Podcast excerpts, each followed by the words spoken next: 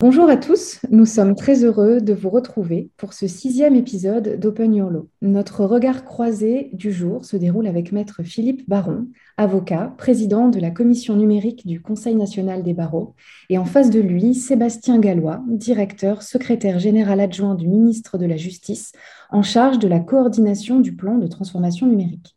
Alors notre thématique du jour sera la suivante. Quelle transition numérique chez les acteurs publics et privés du droit? Bonjour maître, bonjour monsieur Gallois, bonjour Justine. Bonjour. Bonjour. Bonjour. La première question est destinée à maître Baron. Alors, en 2020 et 2021, euh, comme vous le savez, ce n'étaient pas des années ordinaires, euh, en raison notamment du contexte sanitaire. Est-ce que vous avez pu noter un impact sur vos priorités, vos objectifs euh, au Conseil national des barreaux? En ce qui concerne le numérique, bien entendu, on a noté un impact important de cette crise du Covid. Euh, on a eu une accélération euh, des développements euh, concernant l'ensemble des services mis à disposition des avocats. Vous imaginez bien que la situation dans laquelle on s'est retrouvé en mars 2020 nous a conduit à accélérer des projets qui étaient déjà en cours et de notre côté et avec le ministère de la Justice, avec lequel nous avons collaboré.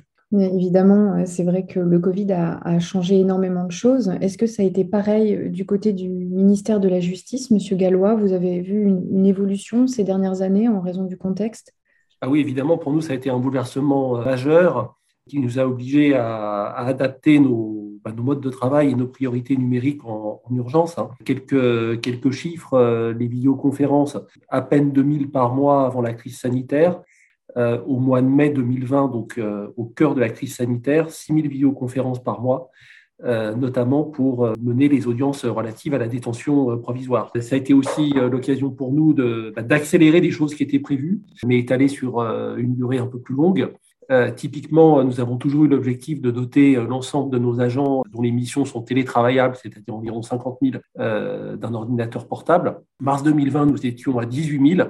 Nous pensions atteindre les 52 000 fin 2022. nous sommes aujourd'hui à date à 46 000 agents qui sont dotés d'unités portables.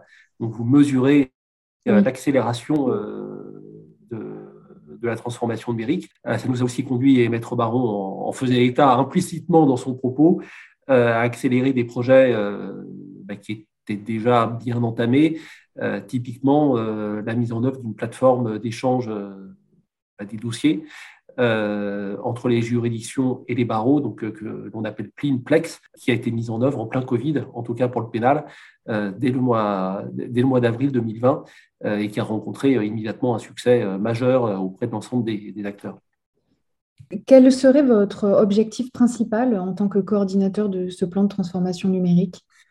L'objectif principal, il est assez simple. Je suis le garant euh, d'un budget et d'un calendrier. C'est le Parlement qui a voté, sur proposition du gouvernement, euh, une enveloppe de 530 millions sur 5 ans, de 2018 à 2022, pour mener à bien la transformation numérique du ministère.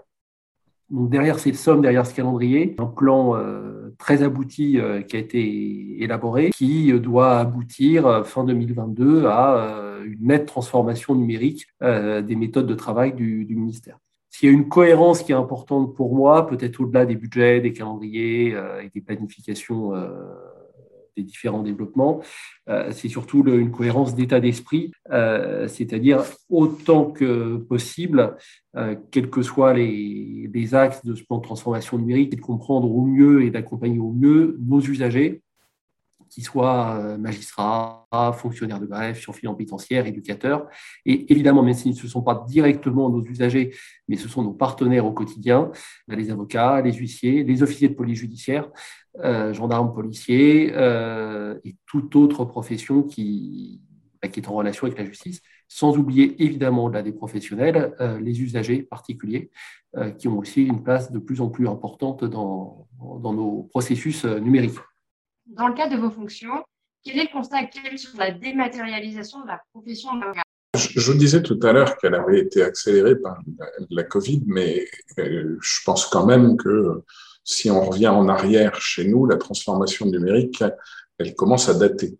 Euh, elle date dans la loi, hein, d'ailleurs, puisque c'est euh, l'article 21 de la loi de 31 décembre 71 qui nous donne à nous, CNB, pouvoir euh, dans cette matière. Et vous savez sans doute que nos premiers pas dans le numérique, avec notamment le ministère, ont été sur le RPVA. Donc, ça commence à, à dater 2007-2008.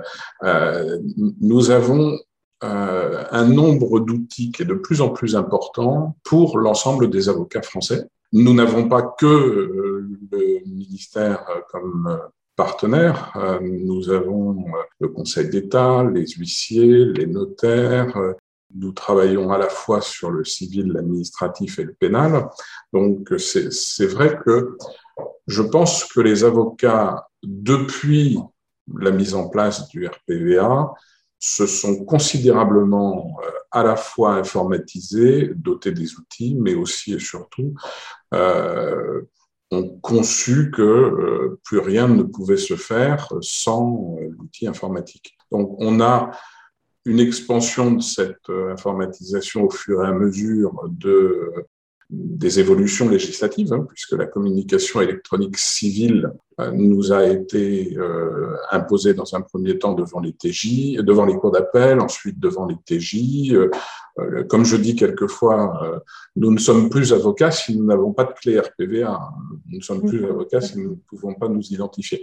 Donc, nous, c'est de vrais enjeux et je crois que les vrais enjeux que nous avons avec l'ensemble des partenaires que je citais tout à l'heure, c'est des enjeux de sécurité aussi. C'est-à-dire que nul ne doit se faire passer pour avocat derrière son ordinateur s'il n'est avocat. Et c'est pourquoi nous travaillons toujours sur ces enjeux de sécurité. Je pense que pour nous, ils sont majeurs. Oui, oui, tout à fait. C'est très compréhensible. Et par rapport à cela, tous les deux, vous diriez que les difficultés, vous les avez rencontrées euh, à quel endroit dans, ces deux gros projets de, transformation numérique? Moi, je, je, vais dire que les plus grosses difficultés qu'on a rencontrées, manifestement, sont celles que l'on a levées pendant le Covid, c'est-à-dire la communication pénale la communication pénale était quasi inexistante parce que nous dépendons euh, euh, à la fois de gendarmerie, police euh, en amont, et puis que je pense, il faut le dire, le ministère de la Justice n'avait pas tout à fait les moyens pour s'engager dans ce qui a pu être fait maintenant. Et donc, les, vraies difficultés, moi je disais, le pénal, on était au, au XXe siècle encore. Euh, le pénal, aujourd'hui, n'est plus le parent pauvre de la communication électronique. Et euh, on peut, je, l'ai constaté encore la semaine dernière, être saisi à 8 heures du matin, obtenir ses PV à 8h30 et aller plaider à 14 heures pour une victime de coups. Euh, ça m'est véritablement arrivé la semaine passée. nous étions encore au CD-ROM avant le Covid et euh, nous n'avions pas tous des lecteurs de CD-ROM dans, dans, nos portables. Je crois que ça vous parle, ce que je vous dis. Euh, nous avons encore des progrès à faire, puisqu'on a encore quelques services avec lesquels on ne discute que par fax. Et euh, je dois dire qu'on ne va pas trouver très longtemps des fax. Oui, tout à fait. C'est vrai, on, ne sait pas forcément, mais du côté de la justice civile, euh, la transformation numérique, elle avait été amorcée il y a très longtemps, euh, via cette communication électronique civile qui avait été euh, imposée petit à petit dans, toutes les juridictions. pour le pénal, les choses avaient un peu plus tardé.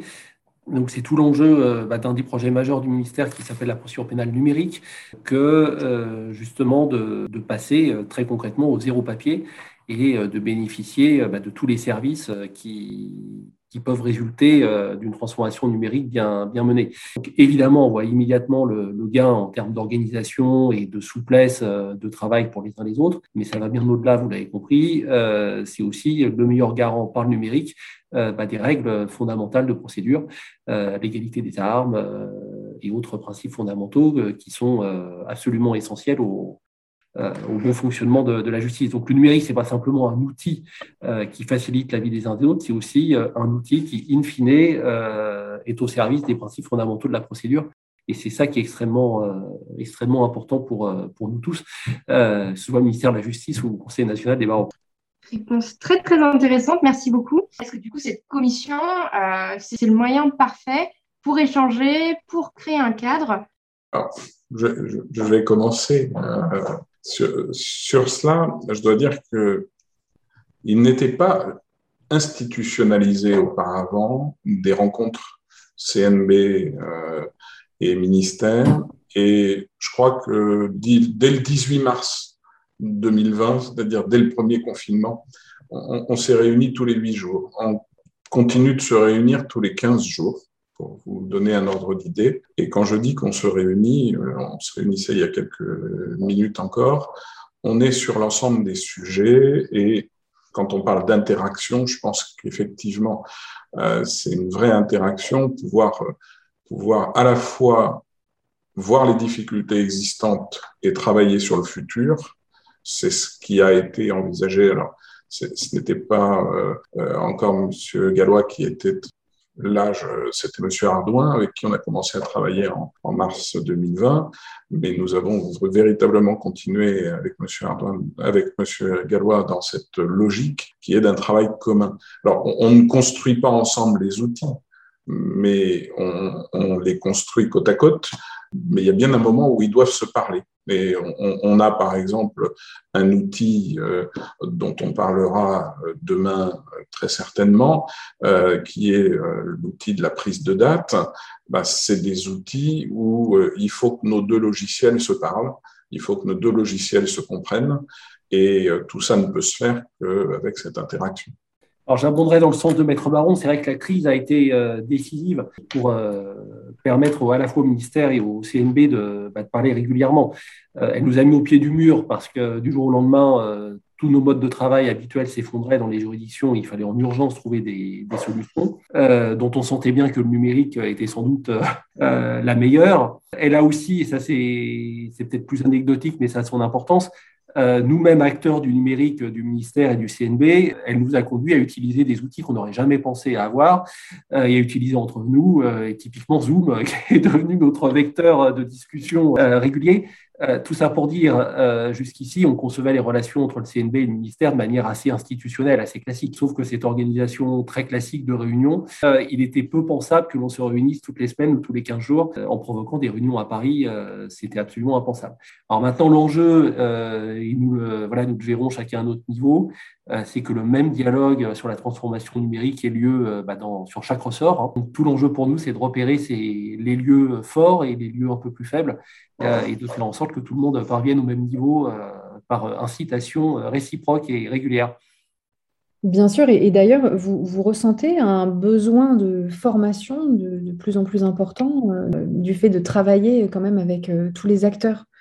Publics et privés sur ces plans de transformation, parce que tout le monde ne doit pas être effectivement au même niveau d'aisance. On, le ressent et surtout on le met en œuvre. On ne peut, pas, peut pas envisager la mise en place d'outils comme la communication électronique pénale, Plex euh, et, et, tout le reste sans une vraie conduite du changement. Et sur les terrains, nous avons nos relais, c'est effectivement les bâtonniers, ils sont souvent à la peine pour aller former euh, l'ensemble des confrères, et puis le Conseil national des barreaux à cet enjeu de formation également, parce que les outils, on a parlé de trois ou quatre, nous on en a une vingtaine. Hein. Nous avons l'acte d'avocat, l'acte d'avocat électronique, télérecours, et, et les confrères utilisent tous ces outils quotidiennement. Et, et, on doit les adapter à des nouveaux. Euh, on, a fait notre Plex à nous, c'est-à-dire que nous aussi, il n'est pas question qu'on envoie à nos clients ou à nos confrères de manière non sécurisée des fichiers. On a une plateforme qui, comme Plex, permet d'envoyer les fichiers. Tout ça, c'est bien entendu des formations indispensables et les écoles des avocats en sont les relais. Euh, moi, il m'arrive souvent d'intervenir dans les écoles des avocats pour justement que tous ces outils soient utilisés. En même effort, évidemment, du côté du ministère, le niveau numérique est évidemment très hétérogène. Donc, plusieurs actions sont menées évidemment dans les, dans les écoles de formation. un des outils clés pour nous à l'avenir que nous envisageons de, développer, euh, c'est ce que nous avons appelé le passeport numérique, qui conduit à utiliser euh, les services d'un groupement d'intérêt public qui s'appelle PIX, savoir une plateforme qui d'abord a été développée pour les besoins de l'éducation nationale euh, et qui permet aux agents de jauger par eux-mêmes leur niveau en matière numérique donc à la fois sur l'environnement de travail, sur leur aisance sur Internet. Donc à partir de là, euh, pour nous, le défi, c'est de leur proposer des profils de formation personnalisés euh, qui leur permettent de monter en, de leur, qui leur permettent de monter en compétences. Très bien. Très bien. Alors, on parlait tout à l'heure de cette accélération hein, du fait du Covid, de cette transition numérique.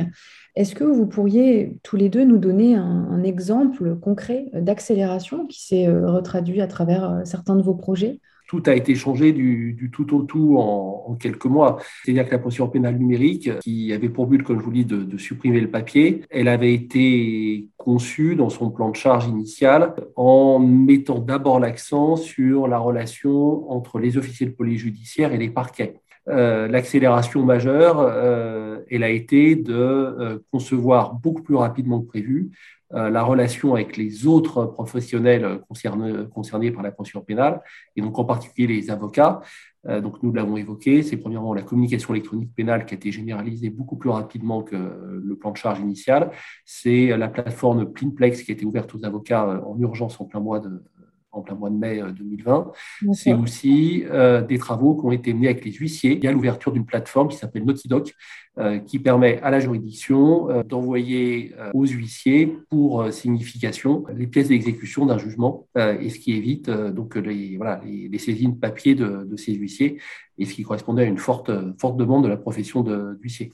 Si, si, je dois prendre un exemple précis, je vais prendre euh, non pas Plex parce qu'on en a déjà beaucoup parlé, euh, et c'est sûr que ça a été la plus grosse euh, innovation, le plus gros progrès et surtout le plus rapide, puisqu'on l'a mis en œuvre le 12 mai, je crois, mais la communication électronique pénale. Hier, j'avais un dossier à l'instruction à Paris, je prenais un correspondant à Paris ou je me déplaçais à Paris pour savoir ce que le juge d'instruction devait faire, pour lui demander des actes, etc euh, où j'utilisais le fax. Euh, Aujourd'hui, je fais une demande, je reçois une procédure qui fait 780 mégas par euh, Plex et je travaille sur le dossier euh, immédiatement. Et je fais ça sur l'ensemble de la France. Euh, véritablement, avant le Covid, on ne pouvait pas travailler informatiquement, il faut dire cela euh, comme ça, avec euh, l'ensemble des juridictions pénales. Euh, recevoir un CD huit jours plus tard contenant une partie de la procédure, ça n'avait rien de satisfaisant. Aujourd'hui, un mémoire que l'on devait adresser à la Cour, il fallait l'adresser en lettres recommandées. Aujourd'hui, on l'adresse par la voie informatique. On a véritablement retranscrit tout ce qui se faisait via papier aujourd'hui via la voie informatique, sauf peut-être, euh, il faut l'indiquer, euh, ce qui concerne la liberté, le contentieux de la liberté et le contentieux du contrôle judiciaire, tout peut se faire par cette voie-là. Effectivement, on a pu voir qu'en l'espace de quelques mois, on a eu une très bonne accélération. Peut-être qu'aujourd'hui, ça peut sembler un peu précoce pour tirer des conclusions, mais est-ce que vous considérez que les objectifs plus ou moins posés par cette commission ont été atteints ou sont en train d'être atteints. Les objectifs, ils sont jamais atteints en matière de transformation numérique, euh, puisque à chaque évolution correspond le besoin d'une évolution suivante euh, qui est souvent beaucoup plus riche et beaucoup plus, beaucoup plus ambitieuse. Donc oui, les objectifs fondamentaux, euh, nous commençons à les voir atteints. Maintenant, l'enjeu euh, sur tout ce que je viens de, de décrire, euh, c'est la généralisation. En ce qui concerne les objectifs, moi, je n'en ai pas.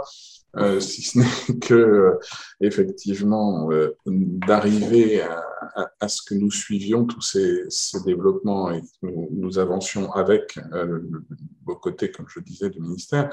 Bon, ce que je constate, c'est que on, avait commencé des travaux sur d'autres pans du numérique qui ont nécessairement été ralentis par le travail que l'on avait euh, obligatoirement à faire pour avancer. Et je, je pense notamment euh, aux, travaux sur l'open data qu'on a repris euh, maintenant, mais qui avaient été un peu ralentis. On ne pense pas open data et intelligence artificielle quand on est les mains dans le cambouis pour arriver à faire que les juridictions fonctionnent, que les avocats travaillent et que les magistrats fassent aussi.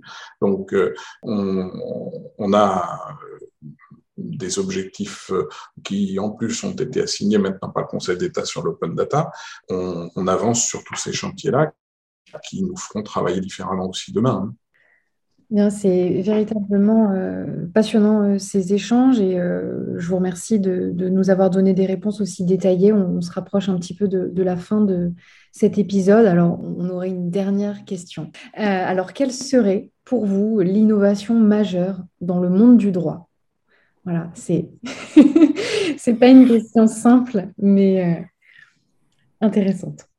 Moi, je, vais vous donner ce qui, est, ce qui est une réponse qui fait toujours sourire les confrères quand je leur en parle, mais je dis que je pense pour ma part qu'on sera arrivé à ce que l'on peut imaginer de mieux lorsque nous, avocats, rédigerons des conclusions dans lesquelles nous aurons les liens hypertextes vers l'ensemble des pièces, vers l'ensemble de la jurisprudence, vers l'ensemble de la doctrine, etc.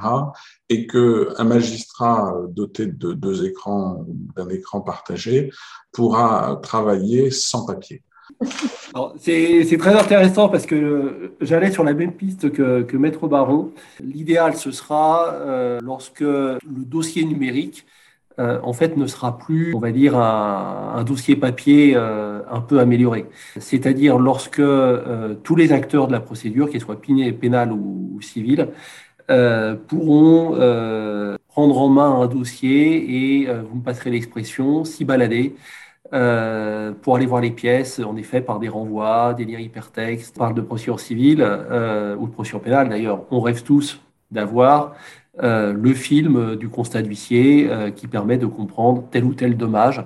L'étape suivante, ce serait à partir de ce, dossier qui serait véritablement numérique, on puisse euh, échanger, dire simplement entre parties au dossier pour favoriser au maximum la mise en état avant l'audience. Vos réponses montrent qu'il y a encore du travail, mais ça donne envie. Merci à tous pour votre écoute. On vous donne rendez-vous dans 15 jours pour un nouvel épisode d'Open Your Law.